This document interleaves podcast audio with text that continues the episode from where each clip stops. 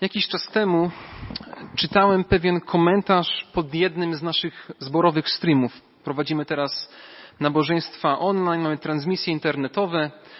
Jeden z komentarzy kilka dni temu powiedział, że kolęd się nie śpiewa do czasu świąt Bożego Narodzenia, ponieważ jest czas Adwentu i czekamy na narodziny Chrystusa.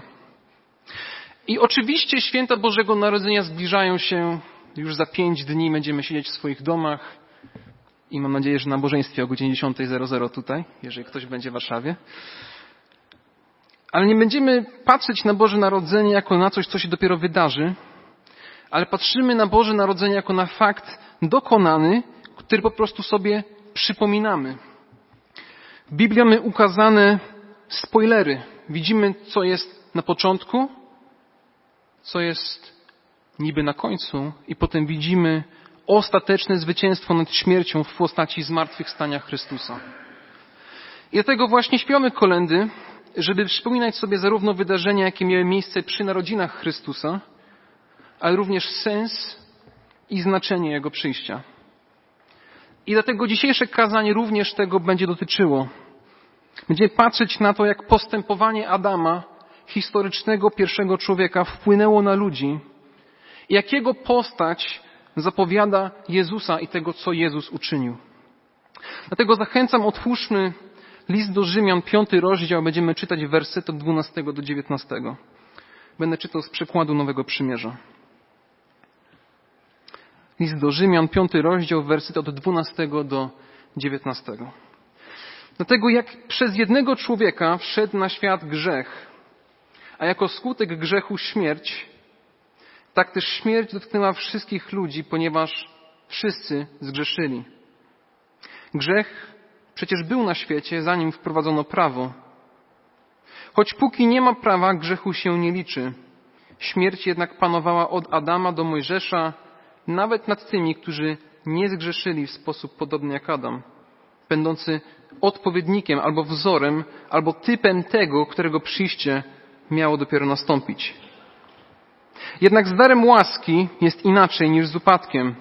O ile jeden upadek ściągnął śmierć na wielu ludzi, o tyle łaska Boża i dar tej łaski, wyjednany przez jednego człowieka, Jezusa Chrystusa, wielu ludziom przyniosły obfitość dobrodziejstw. Inaczej też niż w przypadku tego jednego, który zgrzeszył, jest ze wspomnianym darem. O ile wyrok za jeden upadek ściągnął potępienie, o tyle dar łaski niesie usprawiedliwienie z powodu wielu upadków. Bo jeśli przez jednego z powodu jego upadku zapanowała śmierć, tym bardziej przez jednego Jezusa Chrystusa w tych, którzy dostępują ogromu łaski i otrzymują dar sprawiedliwości, zapanuje życie. A zatem, jak jeden upadek doprowadził do potępienia wszystkich ludzi, tak jeden akt sprawiedliwości przyniósł wszystkim ludziom życiodajne usprawiedliwienie. Bo jak przez nieposłuszeństwo jednego człowieka wielu stało się grzesznikami, tak przez posłuszeństwo jednego wielu stanie się sprawiedliwymi. Panie Boże, tak Cię proszę teraz o to, żebyś przygotował nasze serca do przyjęcia Twojego słowa. Panie, obdasz mnie też mądrością do wyjaśnienia tego, co tu jest napisane. O to Cię, Panie, proszę w imieniu Jezusa Chrystusa. Amen.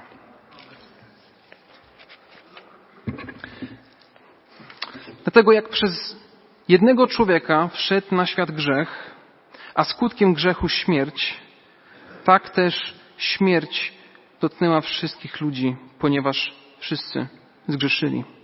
Werset dwunasty w tym fragmencie jest kluczowy, ponieważ on zasadniczo pokazuje obecny stan ludzkości. On pokazuje sedno przyjście Chrystusa. To właśnie w tym wersecie postawiona jest diagnoza dla wszystkich ludzi, ukazująca, że są oni grzeszni z powodu tego, co uczynił Adam. To nie jest pierwsza myśl, która się pojawia w Biblii. W innych miejscach Nowego Testamentu i Starego czytamy, że wszyscy ludzie zgrzeszyli. Rzymian 3:10 jest nie ma sprawiedliwego ani jednego. Rzymian 3:23 wszyscy zgrzeszyli i są pozbawieni Bożej chwały.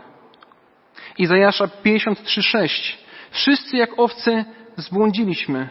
zboczyliśmy każdy na własną drogę. Pismo Święte jasno się wyraża w kwestii powszechności grzechu. Jasno jest ukazane, że każdy człowiek jest grzeszny i grzeszy w swoim życiu, ponieważ jest grzeszny. Człowiek nie jest grzeszny dlatego, że grzeszy, ale właśnie grzeszy, ponieważ jest grzeszny, ponieważ jest to przekleństwo grzechu nam przekazane. Ta kwestia jest jasno ustalona, a jednak w naszym społeczeństwie ludzie nie do końca wiedzą, co to jest grzech. Czasami nawet nie tyle nie wiedzą, co to jest grzech, co po prostu nie chcą przyjąć do wiadomości, że on w ogóle istnieje. Zazwyczaj w naszym społeczeństwie w kontekście ludzkiego złego zachowania, kiedy mówimy, że ktoś nie postępuje moralnie albo postępuje niewłaściwie, to szuka się odpowiedzi w tym, gdzie człowiek się wychował, gdzie mieszka, ile ma pieniędzy, jakich miał rodziców. Także przyczyny ludzkiego zachowania szuka się w jakimś kontekście socjalnym albo ekonomicznym, czyli szukana jest przyczyna zewnętrzna ludzkiego zachowania. Jednak na pewno wierzący rodzice zdają sobie sprawę, że zachowanie ich dzieci nie jest wynikiem tego, że nie okazywali im miłości, troski, lecz widzą, że przyczyna buntowniczego nastawienia i zachowania po prostu jest wrodzona. Ja sam wiem, ile ja smutku moim rodzicom sprawiałem w moim życiu. Równocześnie wielu ludzi dzisiaj powie, że nie ma przecież jasnych wytycznych dobra i zła. Rodzi się moralny relatywizm. Każdy człowiek ma swoje własne dobro i to, co jest dobre dla mnie, niekoniecznie jest też dobre dla ciebie. Co jest złe dla ciebie, niekoniecznie jest złe dla mnie. Grzechem dla moralnego relatywisty będzie to, co mnie oburza, to, co mi się nie podoba.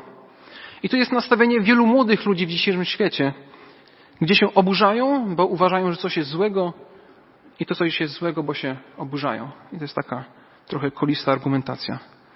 W tym przypadku ludzkie uczucia dyktują to, co jest grzechem i to, co grzechem nie jest. Ale kiedy mówimy o grzechu w perspektywie Bożego Słowa, to mówimy o czynach, które są obiektywnie złe albo są obiektywnie dobre. Nie ma tutaj miejsca na czucie tego, co jest dobre lub złe, ale możemy czuć, że grzech nas przytłacza. To jest uczucie, które wielu ludzi dzisiaj na pewno posiada. Więc czym jest grzech? Skoro źródłem jest on źródłem złego ludzkiego postępowania. Musimy to sobie doprecyzować, kiedy mówimy, że człowiek jest grzeszny. Musimy doprecyzować, co to znaczy, że człowiek jest grzeszny. Może nie tylko z tego powodu, że społecznie jest to źle zrozumiane, ale czasami w kościele my też nie mamy dobrego pojęcia na ten temat. I Biblia do użycia, do grzechu, do opisania grzechu używa różnych terminów. Ale częstym słowem, który opisuje to jest chybienie celu albo zejście z właściwej drogi. Grzech jest podobny do łucznika, który ustawia sobie tarczę, chce strzelić w sam środek, w dziesiątkę, ale się odwraca i strzela w zupełnie drugą stronę. Całkowite minięcie się z celem. Podobnie jest zejściem z właściwej drogi. Wyobraźcie sobie, że jedziecie autostradą, jest idealna nawierzchnia, to jest taka świeża autostrada, ale macie kogoś, kto mówi, że na skróty jest lepsza droga. Skręcacie w tą drogę i wydaje się na początku, że ona jest taka sama jak ta autostrada. Asfalt jest gładki, czysty, jedzie się bardzo dobrze, ale po pewnym czasie to już nie są cztery pasy, robią się dwa pasy. Po pewnym czasie to już nie są dwa pasy, to jest jeden pas. Po pewnym czasie to już nie jest gładki asfalt, ale robią się takie packi, takie łaty. I zamiast jechać prosto, trzeba je wymijać. Już potem nie ma asfaltu, są płyty jąb. Zaczyna samochodem trochę trząść. Potem już nie ma tych płyt. Robi się droga piaskowa. Jedziemy dalej, bo myślimy, że to jest ten skrót, który jest ten właściwy.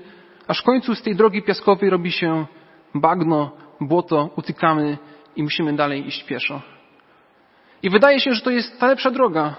To jest ten skrót, ale jednak widać, że to się mija z celem. Zobaczamy z tej właściwej drogi. Nie robimy tak, jak robić powinniśmy. Grzeszenie jest minięciem się z Bożym zamierzeniem dla człowieka. Jest to postępowanie niezgodne z Bożą wolą. Oczywiście to nie wyczerpuje znaczenia ludzkiego grzechu, ponieważ grzech również oznacza brak wierności, brak spójności, brak prawości, pewien rodzaj buntu, brak pragnienia uczciwości i wiele innych. Czasami się zastanawiamy, dlaczego ludzie kradną, dlaczego ludzie oszukują się wzajemnie, dlaczego nadużywają swojej dobroci. To jest właśnie wina grzechu. To jest brak pragnienia bycia uczciwym. Oczywiście jest tego więcej, ale myślę, że to już nam daje właściwy obraz. Patrząc na historię Adama w ogrodzie, to właśnie to jest widoczne. Adam mija się z Bożym zamierzeniem i przez to ściąga na siebie i całą ludzkość karę. Co zresztą za chwilę będziemy jeszcze bliżej rozważać. Adam się zbuntował, nie był posłuszny i w momencie zgrzeszenia jego natura uległa zmianie. Zmianie, która wpłynęła na całą ludzkość, na mnie i na ciebie. I kiedy myślimy o grzechu w swoim życiu, to warto mieć na myśli to, że grzech to jest mijanie się z pewnym rodzajem celu. My chcemy żyć zgodnie z tym, co się Bogu podoba, ale kiedy grzeszymy, to tego nie robimy. Być może widzisz w swoim życiu przejawy buntu. Czytasz w Bożym Słowie coś, co ci się nie podoba i twierdzisz, ja wiem lepiej. Ja wiem lepiej od Boga, będę żył tak, jak mi się podoba. To są efekty grzechu w naszym życiu. Aczkolwiek na grzechu to się nie kończy.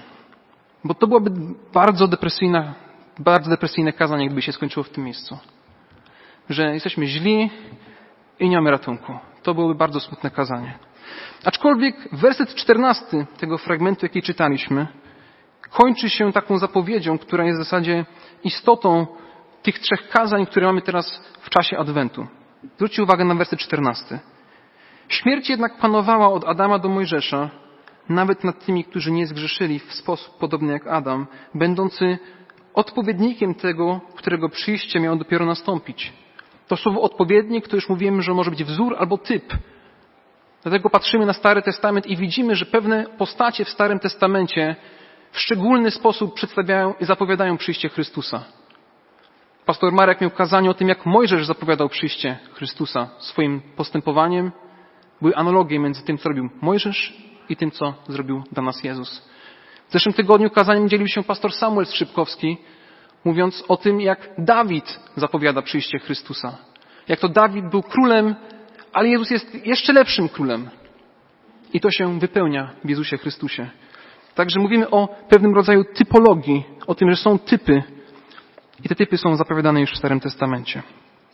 I właśnie teraz w wersecie 15 apostoł Paweł wraca do pierwotnej myśli i będzie się odnosił do tego grzechu i tego, co uczynił Adam. Już nie mówi o tym, co jest zapowiadane, tylko w jaki sposób to się wypełnia. Od wersetu 15 do 16 czytamy tak. Jednak z darem łaski jest inaczej niż z upadkiem. O ile jeden upadek ściągnął śmierć na wielu ludzi, o tyle łaska Boża i dar tej łaski wyjednany przez jednego człowieka Jezusa Chrystusa wielu ludziom przyniosły obfitość dobrodziejstw. Inaczej też jest niż w przypadku tego jednego, który zgrzeszył. Jest ze wspomnianym darem. O ile wyrok za jeden upadek ściągnął potępienie, o tyle dar łaski niesie usprawiedliwienie z powodu wielu, wielu upadków. I apostoł Paweł przychodzi teraz do takiej myśli, gdzie przyrównuje zarówno Jezusa i Adama do pewnego rodzaju reprezentanta ludzkości. Mówi, że Adam jest, reprezentuje ludzkość, jak on grzeszy, to cała ludzkość grzeszy. To jest tak jak kapitan drużyny piłkarskiej albo zawodnik wybiegającego na spalonego. Ich czyny mają konsekwencje całej drużyny. I Jezus i Adam w jakiś sposób reprezentują całą ludzkość. Jeden grzech powoduje potępienie ludzkości, jeden akt miłości wyciąga ciebie z całego twojego grzechu. Jest tutaj widoczny ogrom Bożej łaski. Pomyślcie o tym. Jeden grzech powoduje potępienie całej ludzkości. Ale równocześnie jeden akt ratuje każdego człowieka, który dzisiaj będzie wołał do Chrystusa z całego jego grzechu. Widoczny jest ogrom Bożej łaski, ale on jest widoczny tylko wtedy, kiedy mamy właściwe spojrzenie na grzech w swoim życiu. W pierwszym liście do Tymoteusza, w pierwszym rozdziale, apostoł Paweł mówił o sobie tak. To jest pierwszy rozdział, werset 15 i 16. Wiarygodne to słowo, warte przyjęcia z całą otwartością, że Chrystus Jezus przyszedł na świat, aby zbawić grzeszników, z których ja jestem pierwszy. Jestem pierwszy spośród grzeszników. Czy ty tak siebie postrzegasz? Czy uważasz siebie za największego spośród wszystkich grzeszników, którzy są tutaj na sali? Łatwiej jest nam patrzeć na innych jako większych grzeszników od siebie. Łatwo jest nam się porównywać, ale kiedy patrzymy na ogrom swojego grzechu i potem patrzymy na ogrom Bożej miłości, to rozumiemy wtedy doskonale ogrom Bożej łaski, jaką Bóg nam okazał w Jezusie Chrystusie. I to widać w wersecie 16. Apostoł Paweł jest pierwszym z grzeszników i potem werset 16. Dostąpiłem jednak miłosierdzia, aby we mnie pierwszym Chrystus Jezus okazał, się cierpli- okazał całą cierpliwość jako przykład dla tych, którzy mają w Niego wierzyć. I oczywiście apostoł Paweł stał się przykładem dla innych ludzi, ale równocześnie rozumiał swoją grzeszność i rozumiał, że znając ogrom swojej grzeszności, rozumie również ogrom Bożej łaski w Jezusie Chrystusie, która jest mu okazana. Inaczej też niż w przypadku tego jednego, który zgrzeszył, jest ze wspomnianym darem. O ile wyrok za jeden upadek ściągnął potępienie, o tyle dar łaski niesie usprawiedliwienie z płodu wielu upadków. Jest to dar. Dzisiaj brat Michał mówił o tym, że każdy chce przyjąć dar. Że każdy chce dostać dar. I ten dar dzisiaj też jest dostępny dla Ciebie.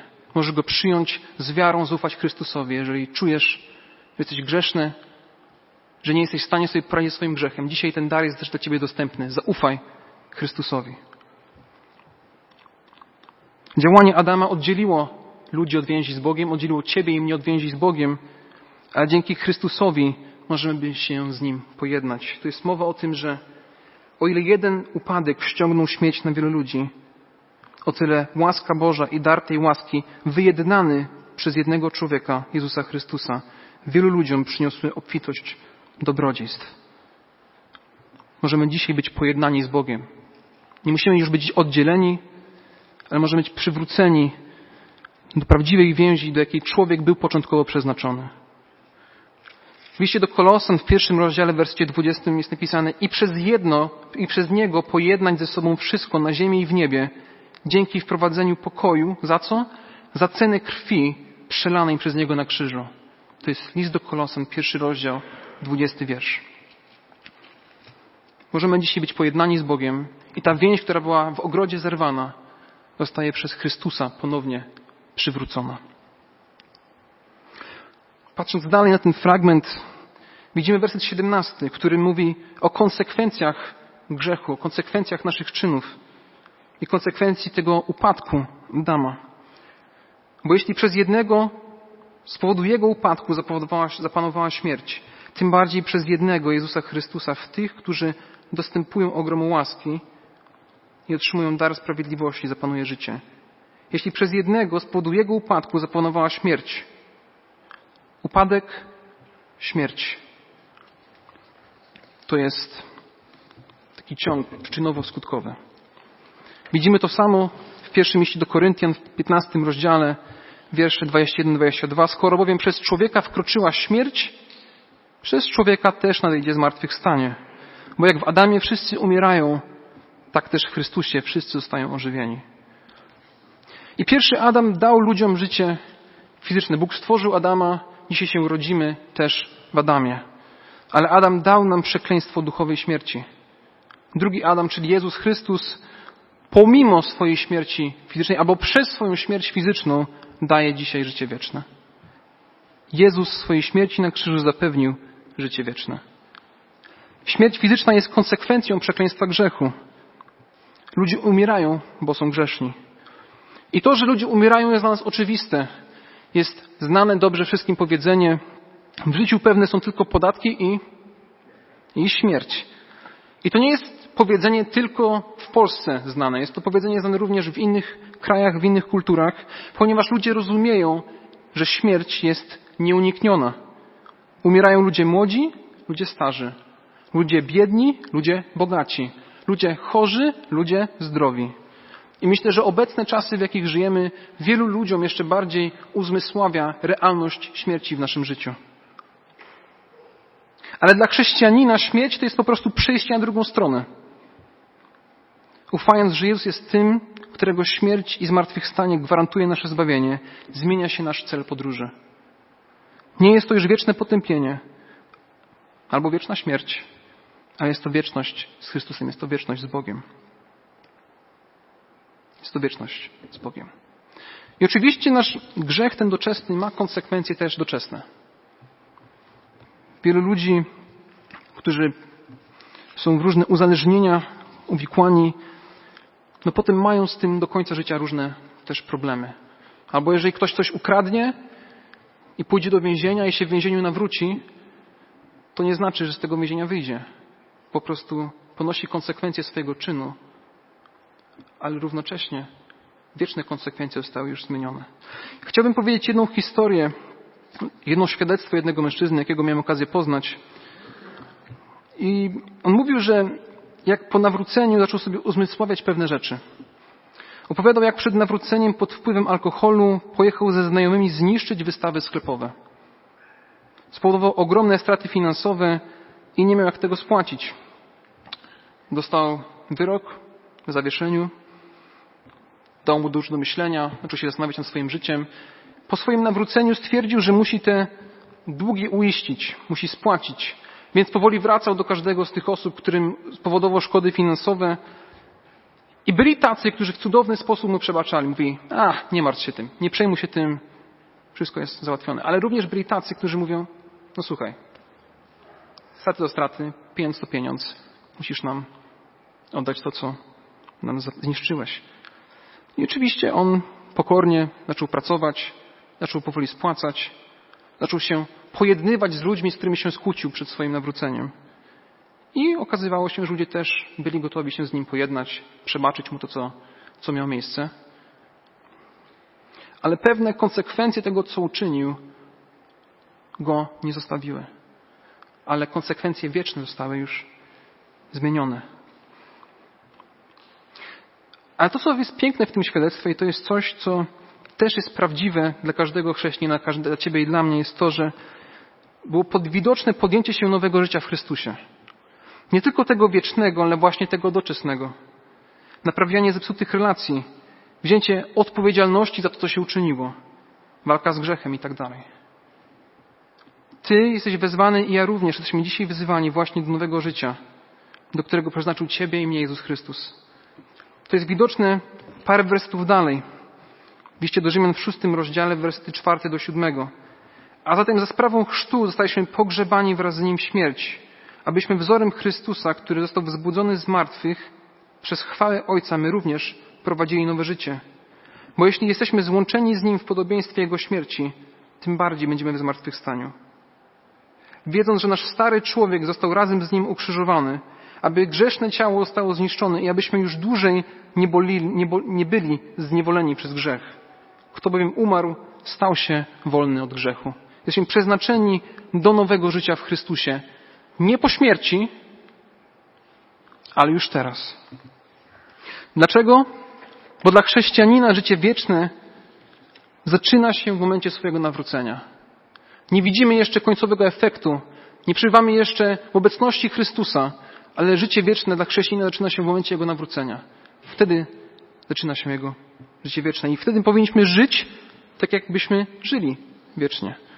Do tego jesteśmy wezwani.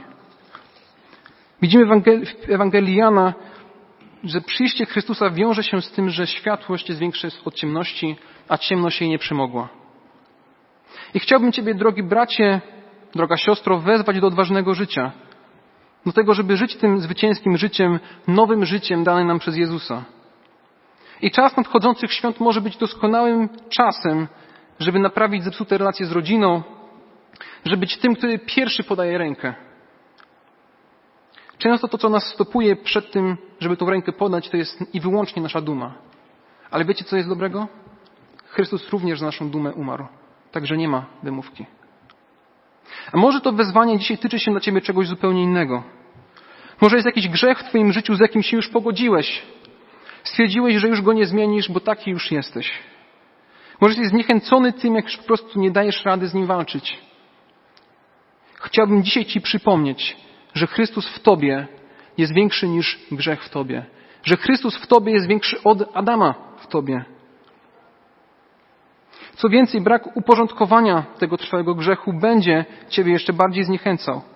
Będzie powodował wątpliwości, może podważał Twoją wiarę, Może będzie powodował, że będziesz czuł się niegodny, żeby mówić innym o tym, co w Twoim życiu uczynił Chrystus. Jeżeli ktoś żyje w trwałym grzechu, to to są skutki uboczne. Drogi bracie, siostry, to są wszystko kłamstwa, które grzech nam sieje w naszych mysłach, w naszej głowie do tego, żebyśmy nie podejmowali z tym grzechem ponownej walki. I ostatecznie, zbliżając się powoli do końca, pytanie, dla kogo to jest dostępne? Dla kogo to wspaniała nowina odkupienia, przywrócenia do właściwej relacji z Bogiem jest dostępna? I to czytamy w wersetach od 18 do 19. A zatem jak jeden upadek doprowadził do potępienia wszystkich ludzi, tak jeden akt sprawiedliwości przyniósł wszystkim ludziom życiodajne usprawiedliwienie. Bo jak przez nieposłuszeństwo jednego człowieka wielu stało się grzesznikami, tak przez posłuszeństwo jednego wielu stanie się sprawiedliwymi. I apostoł Paweł używa w tym fragmencie słowa usprawiedliwieni. Będziecie usprawiedliwieni. Są usprawiedliwieni. I w liście do Rzymian to słowo wiąże się i wyłącznie z usprawiedliwieniem z wiary. Każdy, kto woła w wierze, że Chrystus umarł z jego grzechy i zmartwychwstał, będzie zbawiony. Dlaczego? Bo posłuszeństwo Chrystusa jest większe niż posłuszeństwo, niż nieposłuszeństwo Adama. Pomyślcie o tym z tej strony. Na początku był jeden ogród. Był ogród Eden. Pod koniec życia czytany dzisiaj był fragment o tym, jak Jezus był w ogrodzie, w ogrodzie Getsemane. W ogrodzie Eden jedyną pokusą był owoc. Wydaje się bardzo błaha sprawa. W ogrodzie Getsemany była ogromna walka Chrystusa, który wołał do swojego ojca: Oddal ten kielich, ojcze. Dwie inne reakcje, dwa zupełnie inne rodzaje konsekwencji. Adam poległ, Chrystus zwyciężył. Widać ponownie, że Jezus jest większy od Adama. I co więcej, w liście do Filipian 2,8 czytamy, że Jezus był posłuszny i to do śmierci krzyżowej. To się nie skończyło tylko w ogrodzie. Posłuszeństwo Chrystusa poszło aż na krzyż. Aż na krzyż. Jezus nie chybił celu po to, żebyś ty i ja mógł dzisiaj żyć. Dzisiaj ty i ja jesteśmy przywróceni do właściwej relacji z Bogiem, jeżeli tylko w to uwierzymy. Nieposłuszeństwo Adama nie jest większe od posłuszeństwa Chrystusa. Więc, jeżeli, więc jeśli jesteś Jezusa, to jesteś w całości Jezusa.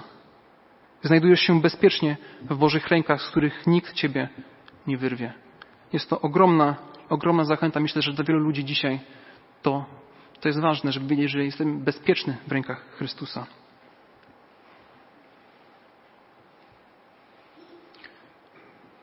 Jeżeli czujesz na sobie ciężar grzechu, jeżeli jesteś nim przytłoczony, jeżeli wiesz, że postępujesz niewłaściwie, jak nie powinieneś i prawdziwie pragniesz się z tego uwolnić, to dzisiaj wzywam Ciebie do tego, żebyś zaufał w śmierć i zmartwychwstanie Chrystusa, a prawdziwie wolnym się staniesz.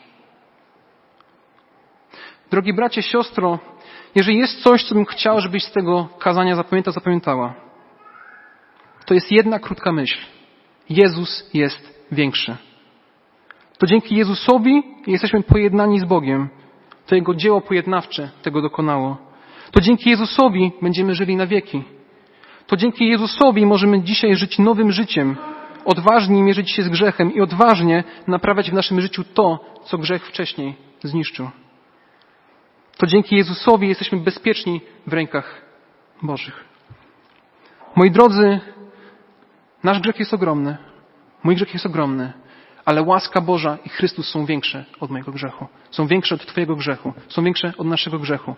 Chwyć się tej prawdy. Zakończę jedną zwrotką znanego wielu tutaj hymnu. Błogo mi, w Panu mam wieczny dział. Amen.